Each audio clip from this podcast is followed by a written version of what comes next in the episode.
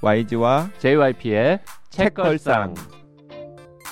책에 관한 걸쭉하고 상큼한 이야기. YG와 JYP의 책걸상이 찾아왔습니다. YG 강량구입니다. JYP 박재영입니다. 네, 박평 박혜진입니다. 자, 이번 주에는 마이클 코넬리 배심원단 이 책을 가지고 수다를 떨고 있는데요. 네, 제목을 지난 시간 맨 마지막에 우리가 이 책 한 권을 소개하기보다는 네, 마이클, 마이클 코넬리를 지금 네, 소개하는 소개하려고. 중이라서. 자, 지난 시간에 거의 말씀하지 않으신 박평께서 음, 네. 댓글 좀 읽어주시죠. 어, 네. 오늘 세 마디 이상 하고 가는 게 목표인데. 냉군님의 네. 댓글부터 부탁드립니다. 책 처방 재밌네요. 그렇게 해서 고르신다고 하니 저는 예전에는 책 표지나 또 내키는 대로 읽다가 책걸상이랑 자주 듣는 팟캐스트에서 알게 되는 거 위주로 보고 있어요. 아, 댓글 드디어 읽어주셨네요. 어, 퇴근길에 축 처졌는데 너무 기분이 좋았습니다. 유쾌하고 즐거운 책걸상 오늘도 잘 듣고 갑니다. 미우라 시온의 책도 구매해야겠어요. 월요일, 수요일 늘 기대됩니다. 네. 미우라 시온. 게임 한판님. 방송 들으면서 저도 따라해 볼 겸 인터넷 서점 신간 보려고 들어왔다가 미친 비주얼의 사은품에 이끌려 그 대상 도서를 살펴보고 있네요. 책걸상 들은 이후로는 1순위가 책걸상 추천 도서이고 그 책을 사려다가 마음에 드는 사은품을 발견하고 사은품 사려면 사야만 되는 대상 도서들이 2순위가 되었습니다. 물론 그러다가 숨은 보석 같은 책들을 발견한다며 위안하지만 음, 좀 찝찝하긴 하답니다. 지난주에도 박지리 작가님 책과 시민을 위한 테크놀로지 가이드만 사려다가 북엔드가 눈에 띄어 생각지도 않게 동물 농장까지 원서로 샀어요. 다행히 두껍진 않으니 읽어보렵니다. 저만 이런가요? 북엔드가 사은품으로 있어서 사셨다는 뜻인가 봐요. 음. 네. 동물 농장을 원서로 읽으신다고요? 왜 굳이? 네. 그책 처방 저희가 오랜만에 했는데 또 책은 한동안 안 하다가 했잖아요. 그래서 새로 듣기 시작하신 분들은 어 이거 되게 재밌다라고 생각하시는 분들 많으시는 것 같아요. 음. 그 보드 게임 한판님께서 사실은 먼저 이런 댓글을 남기셨어요. 요즘 일이 너무 줄어서 집에 있는 시간이 많다 보니 책걸상 예전 방송도 또 듣고 있습니다. 진공상태님 댓글 보다가 박지리 작가님 3, 3차 면접에서 돌발 행동을 보인 MAN에 관하여 다시 방송 듣고 뒤늦게 책을 샀어요. 같이 시민을 위한 테크놀로지 가이드도 새로 시작하는 공부 과제할 때 참고하려고 샀답니다. 벌써 3년 전 반- 발행 본이지만 기술이나 지식 자체보다는 가치에 대한 질문을 담고 있어 도움이 많이 될 것 같아요. 그림자 소녀도 방송 다시 들었는데 제가 그 책은 별로 좋아하지 않지만 방송은 강추합니다. YG님이 박평님을 박혜진 평론가 선생님이라고 부르는 걸 들을 수 있어요. 이제 지금 말도 못하게 하지만 아니 지금 제가 왜 말도 못하게 한다고? 박평님은 그때도 어려워하지 않으시고 편하게 농담도 하시고 이야기도 너무 잘하시더라고요. 추가로 스포일러 방송에 미셸 비씨의 검은 수련 추천합니다. 얼마 전 도서관 전자책으로 읽었는데 저는 역시 그 작가와 안 맞네요. 설정은 너무 흥미진진한데 계속 알려줄 듯 말 듯하며 끌고 가는 것도 조금 짜증나고 결말이 허탈하고 주인공 행동도 마음에 안 들고 여튼 안 맞더라고요. 그렇지만 책걸상에서 스포일러 어떻게 할지 너무 궁금해서 추천합니다. 그러니까 재, 재미없는 책. 검은 수련 전 이제 봤는데 내용은 물론 기억이 안 나지만 미셸 비쉬의 책들 중에서 이게 제일 재미없습니다. 음, 아 그렇군요. 그리고 음. 미셸 비쉬도 새 책이 어, 얼마 전에 한국어판으로 새로 나왔거든요. 그래서 이미 샀는데 어, 방송용 책 보느라고 아직 못 보고 있습니다. 먼저 제가 읽어보고 음. 아, 아주 재밌다 그러면 다시 한번 또 소개해드리겠습니다. 네 그리고 이 보드게임 한판님 글에 진공상대님께서 댓글을 남기셨는데요. 음, 매년 박지리 작가님 기일에 책걸상에서 작가님 이름을 언급해 주시면 어떨까라는 생각을 혼자서 해봤습니다. 이미 가진 게 많다는 JYP님의 말씀이 생각나서 저 정도라면 참 아무것도 없는 젊은 세대에게 작은 위로 정도라도 될까 하는 생각이 들었거든요. 책걸상이 아니었으면 저도 몰랐을 작가님이라서 책걸상에 참 감사하고요. 음, 그러니까 박지리 작가님께서 1985년생으로 이제 몇 편의 굉장히 매력적이고 멋진 소설을 남기셨는데 이제 그게 크게 이렇게 많은 분들에게 다가가기도 전에 음. 세상을 뜨셨잖아요. 네, 음. 2016년 9월 28일에 돌아가신 것으로 기록이 남아 있습니다. 네, 그래서 우리가 박지리 작가님 돌아가신 다음에 박지리 작가님 책을 소개를 해드렸었는데 음. 또 우리도 굉장히 인상 깊게 읽었었고 또 그 방송을 듣고서 책을 접하신 분들도 되게 아 좋았고 여러 가지 생각들을 하게 하는 소설이었다라고 음. 감상을 많이 남기셨던 기억이 납니다. 네. 진공 상태님께서도 특히 뭐 좀 마음이 많이 아프시기도 하고 음. 그리고 또 감동을 많이 받으셨던 것 같아요. 하나만 더 하죠. 야호 땡땡땡땡님 책걸상 뒤늦게 알게 되어 무작위로 이전 클립 듣고 있습니다. 서현 PD님이 나오시는 편은 처음 듣는데 YG랑 JYP가 서 PD님 말씀을 끊고 말씀하시는 게 들리네요. 오래전 방송이라 개선되었을 거라 믿지만 저자 아닌 게스트분들 나오실 땐 조금 더 배려해 주시면 좋겠습니다. 잘 듣고 있어요. 아 뭔가 민망하네요. 음. 개선이 안 돼. 그러게요. 왜 개선이 안 될까요? 그 YG랑 JYP 중에서 굳이 둘 다 나쁜 놈들이긴 한데 굳이 따지자면 말을 더 많이 끊는 거는 YG죠. 이렇게 얘기하면서 이제 네 죄송합니다. 약간 네, 도망가는. 네 인정할게요 제가. 네. 아 그 야호님께서 그 뒤늦게 책걸상을 들으신 애청자분이신 것 같아요. 음. 그래서 중간 중간에 이제 전화 JYP 말실수 같은 것도 음. 댓글로 지적해 주시고 그러는데 음. 다 저희가 그 댓글을 보면 아까 얼굴이 뜨거워요. 음. 아 맞아. 그런데 음. 아 그때 방송할 때는 또 미처 생각하지 못하고 또 그런 실수를 하게 되는 것 같, 음. 같습니다. 그, 어쨌든 네. 뭐 지적해 주시는 거 다 맞는 얘기고요. 음. 저희가 좀 노력해 보겠습니다. 그 얼굴이 뜨거워질 때가 있긴 한데 그래도 한편으로 예, 약간 아주 최소한의 위안을 하는 게 음. 우리가 그동안 한 그 많은 말의 양에 비하면 헛소리의 비율은 조금 그래도 낮지 않나. 헛소리나 말실수. 음. 음. 더 줄여보도록 네, 노력하겠습니다. 더 줄여보고 그리고 막 이렇게 순간순간에 생각 없이 내뱉는 표현들 같은 것 때문에 또 약간 불편하셨 던 애청자분들도 분명히 있으실 거라고 생각을 하는데 자, 혹시 뭐 YG가 비례대표가 된다거나 뭐 이런 일이 벌어지면 음. 그러면 그 반대편에 있는 사람이 누군가가 YG가 옛날에 말 실수한 거 없나 이렇게 막 찾아가지고 뒤질 텐데 너무 찾기가 어려워. 너무 말을 많이 했어. 그 선거 끝날 때까지 다 못 들어. 방송을 하도 많이 해가지고. 아 그러게 분명히 이 책걸상 들어보려고 할 텐데 네.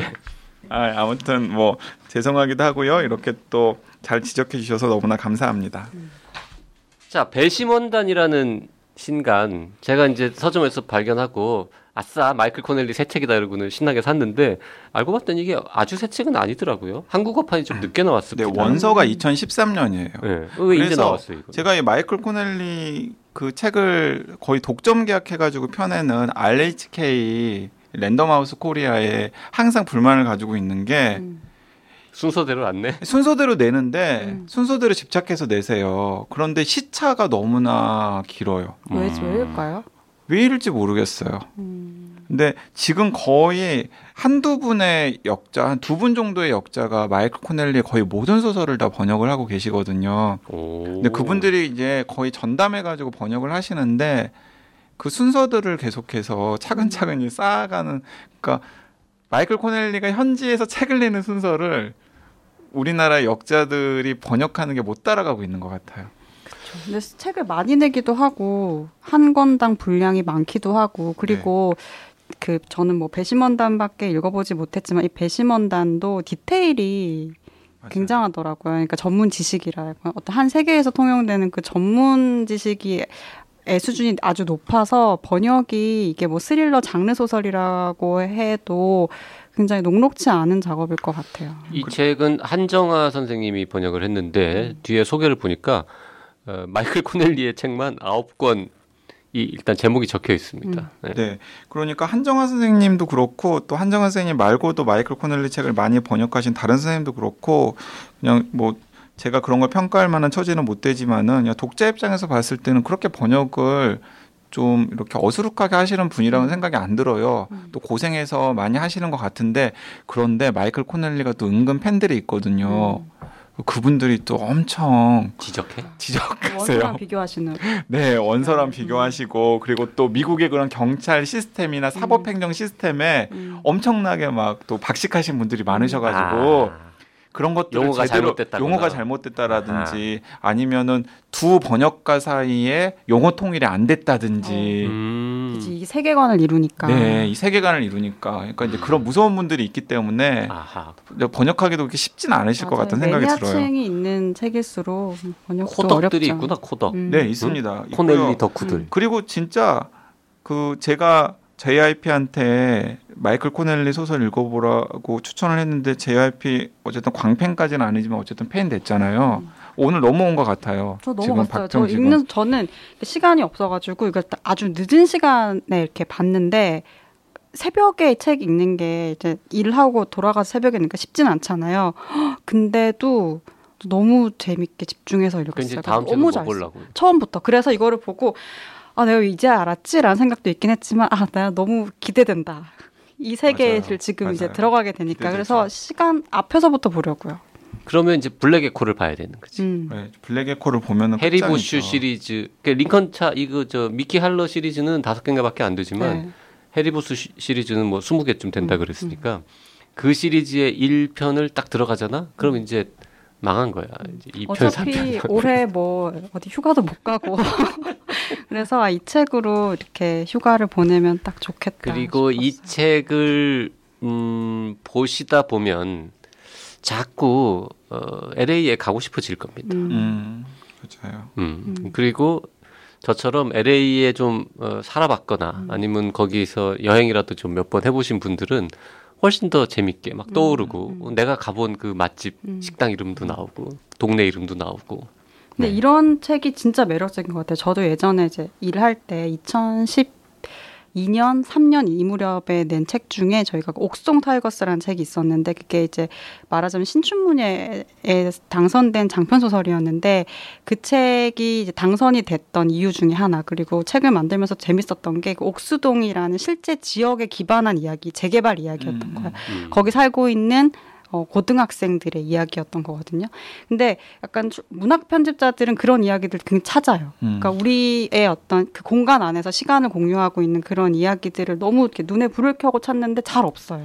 그 우리나라는 왜 고유명사 그게 음. 뭐 지명이 됐든 식당 이름이든 상품명이 됐든 이거를 상대적으로 좀 적게 쓰는 것 같은데 왜 그런. 거예요? 오히려 뭐 K시, 음. 뭐 어, P시 모르겠어요, 이런 식으로 그 구체성을 지우는 방식으로 음. 많이 썼고 왜 그러는 거예요? 평론가로서 뭔가 그래서 해석할 그게 음. 그죠 한때의 그런 뭐라 그래야 될까 어떤 스토리 서사라기보다는 그게 전달하는 구체적인 이미지보다는 좀 더 상징적이고 음. 네, 한 이제 해석을 불러 일으키는 것들을 쓰기 위해서 그리고 또 장편보다는 단편 소설이 워낙 많기 때문에 단편 소설에서 우리가 알고 있는 정보를 공유하는 것보다는 낯설게 하는 그런 기법들을 더 적극적으로 쓰잖아요. 그러니까 그런 방식이 좀 일반화됐던 것 아, 같은데 그 현실의 어떤 구체적인 이미지에 독자들이 사로잡히지 않도록 그쵸. 작가들이 오히려 거리를 음. 두게끔 음. 한다라는 네. 거죠. 근데 수많은 고유 명사들이 그 자체로 어떤 또 의미를 갖고 있잖아요. 네. 그래서 요즘은 최근에 몇 년 동안은 점점 이제 그런 것들이 오히려 회복되고 있는 것 같다는 느낌이 들어요. 그러니까 아니 예를 들어서 뭐 탄산 음료만 해도 음. 코카콜라 좋아하는 사람과 펩시콜라 좋아하는 사람과 음. 닥터페퍼 좋아하는 사람과 너무 다르잖아요. 느낌이 웰치스 맨날 먹는 사람은 음. 느낌이 다른데 그런 거는 우리나라 소설은 잘 안 나온다. 근데 보통 장편 소설이 그 장편 소설 작법 들어가면은 제일 앞에 나오는 얘기들 중에 하나가 자동차가 지나갔다가 아니고 책 같으면 이제 링컨이 지나갔다. 그러니까 이런 식으로 고유 명사를 그대로 살리는 것들인데 이제 단편의 미학을 이제 구축하는 방법은 조금 다를 수 있죠. 예. 그래서 좀 차이가 있었던 것 같은데, 네. 아무튼 이, 그래서 이 LA 사회를 기반으로 한 이야기들이 이렇게 쭉 쌓인다는 건 굉장히 큰 매력인 것 같아요. 음. 맞아요. 그리고 이 마이클 코넬리 시리즈에서 제가 특히 방금 박평이 이야기한 대목에 주목하고 싶은데 제가 그 제 페이스북에다도 그런 얘기를 썼었는데 이 마이클 코넬리 해리보슈 시리즈를 특히 그냥 쭉 읽어가잖아요. 그 1992년에 나온 블랙 에코부터 시작해서 가장 최근에 나온 게 2019년에 해리보쉬가 등장하는 소설을 냈더라고요. 음. 우리나라에 소개는 되어 있지 않지만은 그걸 쭉 읽어가면은 1992년부터 2020년까지의 LA라고 하는 지역을 배경으로 한 지역사, 음. LA 현대사, 음. 그리고 LA 생활사 이런 것들이 그냥 쭉 그냥 그려져요. 음. 그 소설에 뭐 폭동도 나오고 지진도 나오고 네. 산불도 나오고 음. 맞아요. 그 오제이 심슨 사건 이런 이런 것도 이벤트도 나오고. 나오고, 네. 그러니까 LA에 대해서 조금이라도 무엇인가를 알고 있고 그 지역에 애착을 가지고 있는 사람들은 그 마이클 코넬레의 소설과 해리보슈라고 하는 형사를 통해서 아, 지난 2, 30년 동안 LA에서 무슨 일이 있었는지 음. 그리고 미국 현대사의 중요한 사건들이 무슨 일이 있었는지를 알 수 있는 그러니까 소설로 읽는 일종의 약간 지역사 현대사라는 것도 되고 그래서 저는 이런 생각도 해, 해본 거죠. 예를 들어 분당이라는 공간을 놓고서 진짜 한 1980년대부터 지금까지 혹은 뭐 강남이라는 공간을 놓고서 1980년대나 혹은 70년대부터 지금까지 형사를 주인공으로 한 어, 시리즈 소설 같은 게 우리나라에서는 왜 불가능할까? 음. 왜 그런데 도전해 보려고 하는 작가는 없을까? 음. 하는 좀 아쉬움이 들긴 하더라고요. 예를 들면 분당이라는 성남 분당이라는 공간만 하더라도 무슨 광주 대단지 사건부터 시작해서 뭐 80년대부터 지금까지 뭐, 뭐 신도시 그리고 또 뭐 강남 원저리의 여러 가지 사건들 뭐 너무너무 많잖아요. 그래서 진짜 거기에 그 태어나가 분당에서 태어나가지고 여러 가지 그 분당의 변화하는 모습들을 겪으면서 순경에서부터 강력계 형사까지 이렇게 쭉 올라오는 어떤 주인공의 산 같은 것들을 그린 한국형 스릴러물 같은 게 있으면 음. 어, 꽤, 달, 꽤 인기를 끌고 화제가 될 것 같은데 왜 한국에서는 그런데 도전하는 작가가 없지? 맞아요. 하는 생각도 해봤어요. 그런 이야기는 부가가치도 진짜 많죠, 네, 진짜. 쓰면 바로 영화와 드라마화 될 것 같은데 잘 쓰면. 음. 자, 여러분, 네, 우리 우리, 책 이제 얘기- 책 얘기 좀. 방송 끝나겠습니다. 이러다가 이럴 거면은 이 책을 왜 읽었냐고 그냥 하지. 응. 자, 배심원단이라는 소설의 설정 정도만 얘기하면은 뭐 될 것 같은데, 네, 어 일단 뭐 그 변호사가 있고 음. 그 변호사한테 어, 사건이 하나 의뢰가 되는데 근데 그 변호사는 약간 이제 위기에 처한 상황이죠. 왜 위기에 있는 이야기랑 연결되는 네. 거죠. 왜 위기에 처한 상황이냐면 어 본인이 어쨌든 간에 그 음주운전을 했던 사람을 변호를 해가지고 그 사람을 풀려나게 했단 말이에요. 그런데 그 사람이 풀려나자마자 또 음주운전을 해가지고 모녀를 죽이는데 음. 그 음주운전에 차에 치여서 죽은 모녀의 이 딸은 자기 딸의 같은 학교 친구. 음. 야, 이 얘기부터 할 거면은 너무 오래 걸리지 않겠습니까?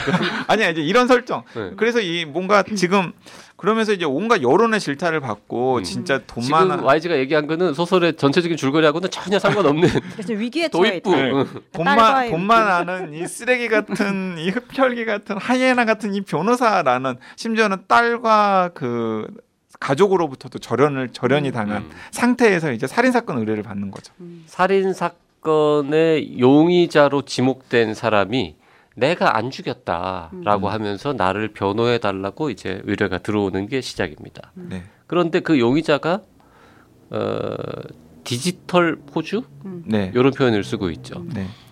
그러니까 뭐라 그럴까요? 온라인 어, 성매매 사이트의 운영자. 운영자. 그러니까 네. 콜걸의 어떤 뭐랄까 소셜 네트워크 이미지도 관리를 해주고 관리를 그러니까 사이트도 해주고, 다 관리를 사이트도 해주고 해주고. 약속도 잡아주고 음, 이런 그 수수료 관계. 받고. 그쵸. 네. 수수료 받고. 근데 그런데 거래를 하던 여자가 죽은 거예요. 그러니까 경찰은 그 여자가 죽기 직전에 약간 손님으로부터 받은 돈의 수익 배분 문제 때문에 둘이 싸웠다라는 사실을 포착을 하고 야 이 포즈 역할을 하던 음. 이 사람이 그 여자 살인 피해, 살인 사건 피해자를 죽였구나라고 생각을 하고 용의자로 검거를 한 거죠.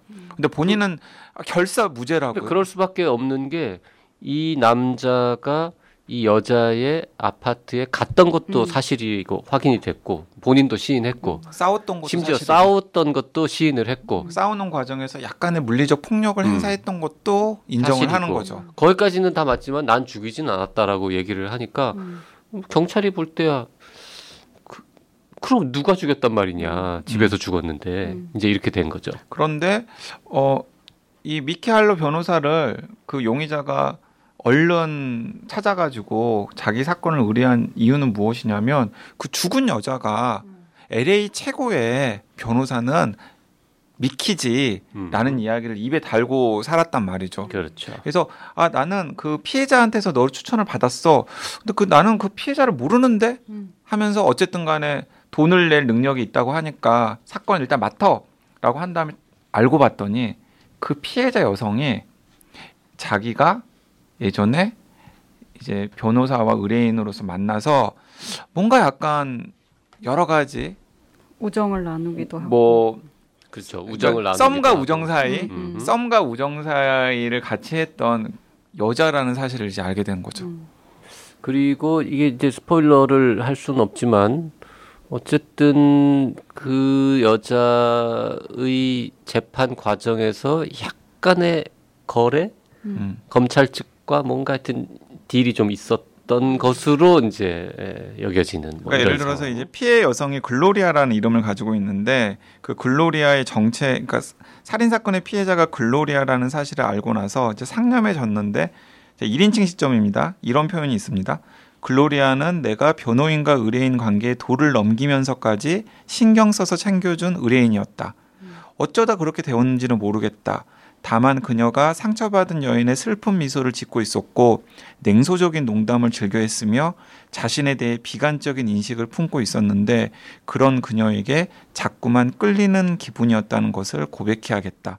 그러고 나서 이 글로리아 데이턴이라고 하는 그 의뢰인을 약간 그 좀 밤의 세계에서 음. 낮의 세계로 이제 어떻게든 좀 끌어내려고 시도를 했었고 자기는 그 시도가 성공이었다라고 생각했는데 그 글로리아가 시체로 음. 자기에게 돌아온 거죠. 7년 동안 살인 사건의 피해자. 음, 무소식이어서 희소식이겠거니 했는데 이제 시체로 발견됐다는 네. 소식으로 알게 된 거죠. 자 그리고 이제 그 와중에 이제 나중에 다 연결됩니다만 마치 별개의 사건인 것처럼 무슨 소환장인지 음. 뭐 출석 요구서인지 뭐 이런 비슷한 게 하나 날라오지 않습니까? 네. 근데 그 소환장은 어 캘리포니아 북쪽에 있는 그 중범죄자들이 수감되는 감옥에 마약 거래 같은 것들을 쥐락펴락했던 그 마약 카르텔의 중간 보스 정도 되는 사람이 음. 갇혀 있는데 음. 그 사람이 수감되는 과정이 심각한 문제가 있고 그 문제의 증인이 바로 미키 너다. 음. 그래서 너는 그 사람의 이 재심에 출석을 해야 된다라고 하는 수- 소환장이 날라온 거죠.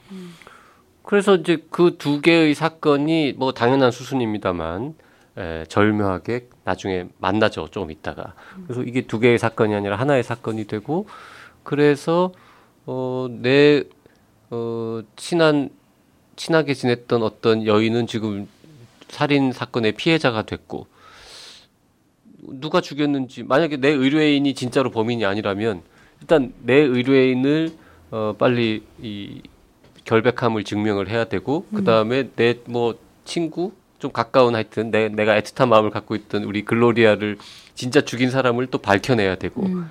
그 다음에 그 와중에 지금 감옥에 갇혀 있는 아까 중간 보스라고 표현했지만 중간 보스보다는 약간 더 높은 사람 아닙니까? 네. 음. 한 고급 보스 정도 되는 그런 사람의 어떤 어 공격 내지는 그 사람의 그 무죄 석방 뭐 이런 거와 관련해 가지고 내가 뭔가 피해를 보거나 뭐 하여튼 그런 걸 또 막기도 해야 되고 하여튼 접근해야 되는 진실은 네, 너무나 곳곳에. 많은 곳곳에 네. 있는 거죠. 그리고 그 와중에 그 자기는 자기가 너무나 사랑하는 자기 딸 혹은 자기 가족들로부터 그리고 이웃들로부터 인간 쓰레기 취급을 받고 심지어 거기서 끝이 아니라 본인도 자신의 정체성에 대해서 음. 아 나는 진짜 인간 쓰레기인가? 음. 내가 왜 나한테 왜 내가 변호해야 되고 내가 보호해야 되고 내가 감옥에서 풀려나게 해야 하는 사람들은 다 내가 봐도 쓰레기들이지 음. 그리고 그런 사람들이 찾고 그런 사람들을 위해서 일해서 돈을 버는 나도 쓰레기인가? 음. 나는 내 딸에게 그런 취급을 당해도 마땅한 사람인가? 그러니까 링컨차를 타는 변호사에서 이제 돈만 밝히는 속물 변호사 캐릭터로 나오고 사실 그 캐릭터가 굉장히 매력적이잖아요. 음. 현실적이기도 하고. 근데 이 미키 할로도 나이가 하나씩 음. 들면서 그 딸이 생기고 딸이 10대가 되면서 본인이 쓰레기인 게 싫어. 본인이 쓰레기인 게 싫은 거지. 그래서 어, 어쨌든 미키 할러는 이런저런 여러 가지 복잡한 상황 속에서 진실에 다가가려고 애를 쓰는데 어, 그 진실이 드러나는 거를 또 두려워하는 싫어하는 세력이 당연히 있지 않겠습니까? 음. 그 세력이 또 미키에게 음. 여러 가지 또 해코지를 하고 근데 그 세력이 또 만만치는 않죠. 만만치 않죠. 음. 네. 이걸 스포일러 방송할까? 다 까발려 아무도 안 보게. 네. 이거는 스포일러를 하기도 어렵습니다. 설명을 너무 오래 해야 됩니다. 맞아요. 너무 복잡하고 근데 복잡해. 지금 이야기한 것만으로도 어 뭐야 뭐야 하면서 막 복잡하실 텐데 음. 사실은 이게 책의 한 4분의 1? 4분의 1이 뭐야? 5분의 1. 5분의 1. 음. 5분의 1 5분의 정도예요. 1 정도. 설정이죠, 설정. 그러니까 이게 해리 보슈 시리즈도 그렇고 이 미케알로 시리즈도 그렇고 마이클 코넬리의 소설이 즐겨 쓰는 장치들이에요. 음. 일단은 이렇게 캐릭터들을 쫙 보여주고 음. 그 캐릭터들과 연루되어 있는 사건들을 쫙 보여줘요. 그리고 그런 것들을 이렇게 그런 것 그런 조각들이 어떻게 어떻게 맞춰지는지를 음. 소설이 전개하면서 음. 하나 하나 하나 하나 하면서 그, 그런데 어 이렇게 맞춘 게 맞는 판이 아니었네 어. 하고 한번 없고 음. 자, 뭐. 어, 우리 마이클 코넬리를 어, 좋아하는 두 아저씨들은 이제 잠시 말을 멈추고 음. 어, 이 아저씨를 처음 만난 우리 박평은 어떻게 느끼셨는지. 아, 일단 그 제가 가끔 이런 법정 스릴러물을 읽으면 뭐 가끔 있는 게이고의 소설이라든지 뭐 그러니까 일본 소설도 조금씩 있잖아요. 보면은 어쨌든 번뜩이는 그 사건을 해결하는 사람들에 의해서 이렇게 이야기가 진행이 되잖아요. 그리고 떡밥들이 막 불, 흘려졌다가 회수가 되고 막 이런데 일단 이 책에서는 미키 할러 주변에 일을 정말 일잘러들 일을 너무 잘하는 조력자들이 같이 팀을 이루고 있는데 이들이 보여주는 능력들도 되게 재미가 있었고 그리고 저는 읽으면서 그 이거 아주 앞에 나왔던 얘기이기 때문에 말씀을 드려도 될 것 같은데 이 배심원단 에 대해서 언급을 하는 부분이 있었어요. 그러니까 이 본격적인 이 일을 맡아서 착수하기 전에 그러니까 항상 뭐 변호사들 여러 가지 사건들 동시에 진행을 하니까. 근데 그 작은 사건을 제일 처음에 나왔던 사건을 이렇게 진행하는 과정을 보여주면서 이제 본인이 이제 증인 신문을 하는데 이제 안 먹힐 것 같고 지금 판을 뒤집을 수가 없을 것 같다라는 상황이 드니까 이 어, 위키 할러가 변호를 하는 의뢰인이 이 변호사인 미키 할러를 한테 욕을 막 하고 폭력을 행사하잖아요 법정에서 그러니까 판사가 어 이건 지금 무효로 하겠다 배심원단들이 지금 이 상황을 봤기 때문에 객관적으로 상황에 대한 판단을 할 수가 없다.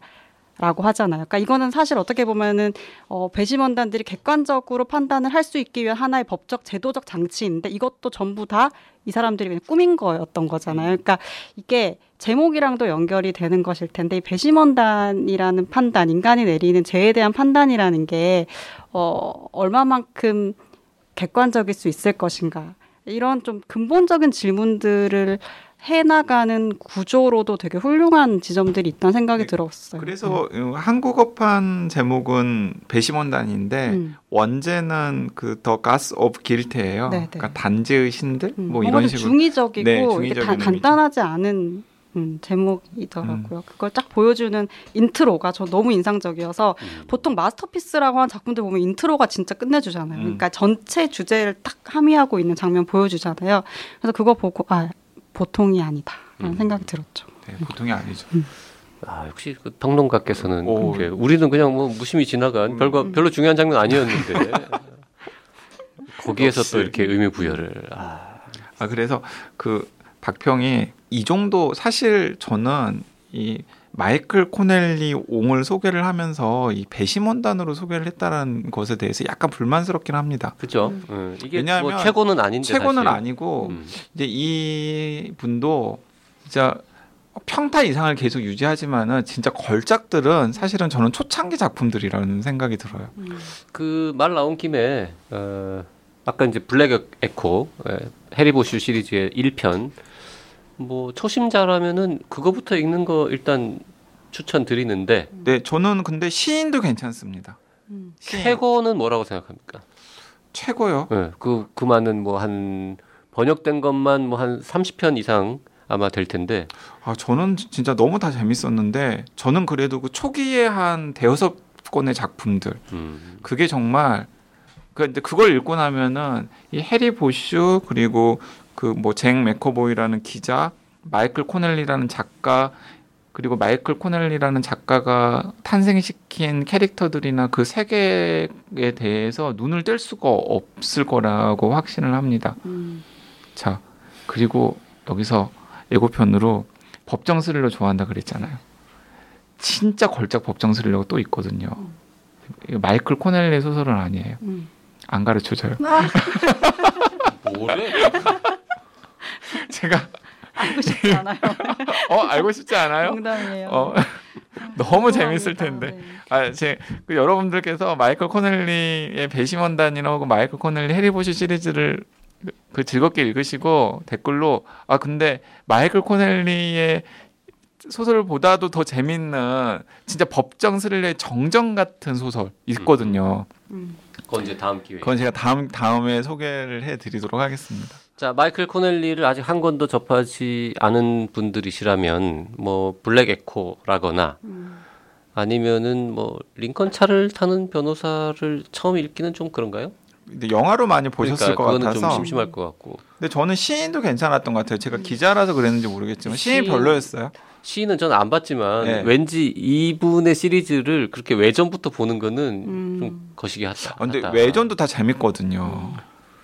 일단 블랙 에코부터 보는 걸로 그럼 정리하시죠. 네, 블랙 에코. 그게 최고는 아니지만 어쨌든 초창기 네. 네. 1편으로서 음. 1편 본 다음에는 사실 아무거나 봐도 됩니다. 아무거나 봐도 돼요. 네. 그런데 미키 할러 시리즈 1권부터 보실 필요 없고요. 뭐 음. 3권, 5권 뭐 아무거나 찍어 그러니까, 봐도 그러니까 다 아무거나 찍어도. 다 그 스토리 자체는 완결이 되는데 근데 쭉 읽으시면은 그 디테일들에 대한 음. 재미를 느낄 수가 음. 있어요.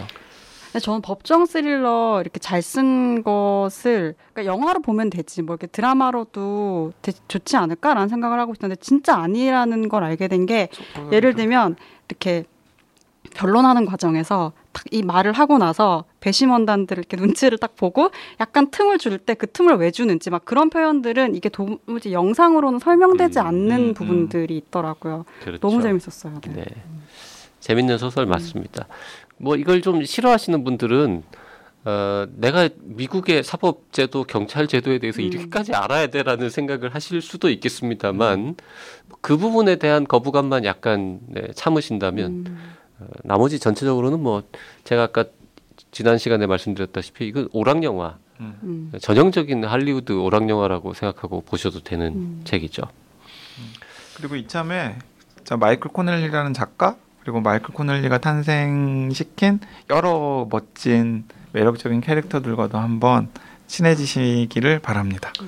그리고 이제 이 책 혹시 보시고 보신 다음에 에, 우리가 코로나가 언제 끝나고 언제 다시 비행기를 탈 수 있을지 모르겠지만 음. 혹시 LA에 가시게 되면 이 책에도 나오던데 어, 모짜라고 하는 이제 유명한 식당이 두 번인가 나오는데 그 진짜 두- 두 개예요. 피자집도 있고 그 옆에 그냥 레스토랑도 있는데 어쨌든 모짜라고 하는 식당 그뭐 정말 유명하고 현지인들이 사랑하는 식당이고요.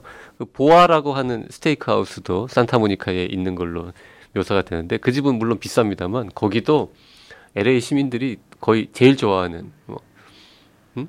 나 생일인데 보아 갈까? 뭐 이런 분위기의 음. 훌륭한 식당이거든요. 그런데 한번 가보시면 또 재미가 쏠쏠할 것 같습니다. 그 방, 여기는 이제 변호사 책이기 때문에 약간 이제 가격대가 센 가- 레스토랑들이 나오는데 해리 보슈는 형사잖아요. 음. 그래서 해리 보슈 시리즈를 보면은 좀 더 접근 가능한. 네. 네, 뭐 거기 뭐 타코, 햄버거집, 타코, 햄버거집, 타코집 뭐 이런 거 있잖아요. 핫도그. 핫도그 그리고 거기는 이제 그 뭐지 푸드 트럭 많잖아요. 어디서 어디 가는 길에 있는 타코 푸드 트럭을 최고의 푸드 트럭 집이다 뭐 이런 거. 재밌겠다. 네.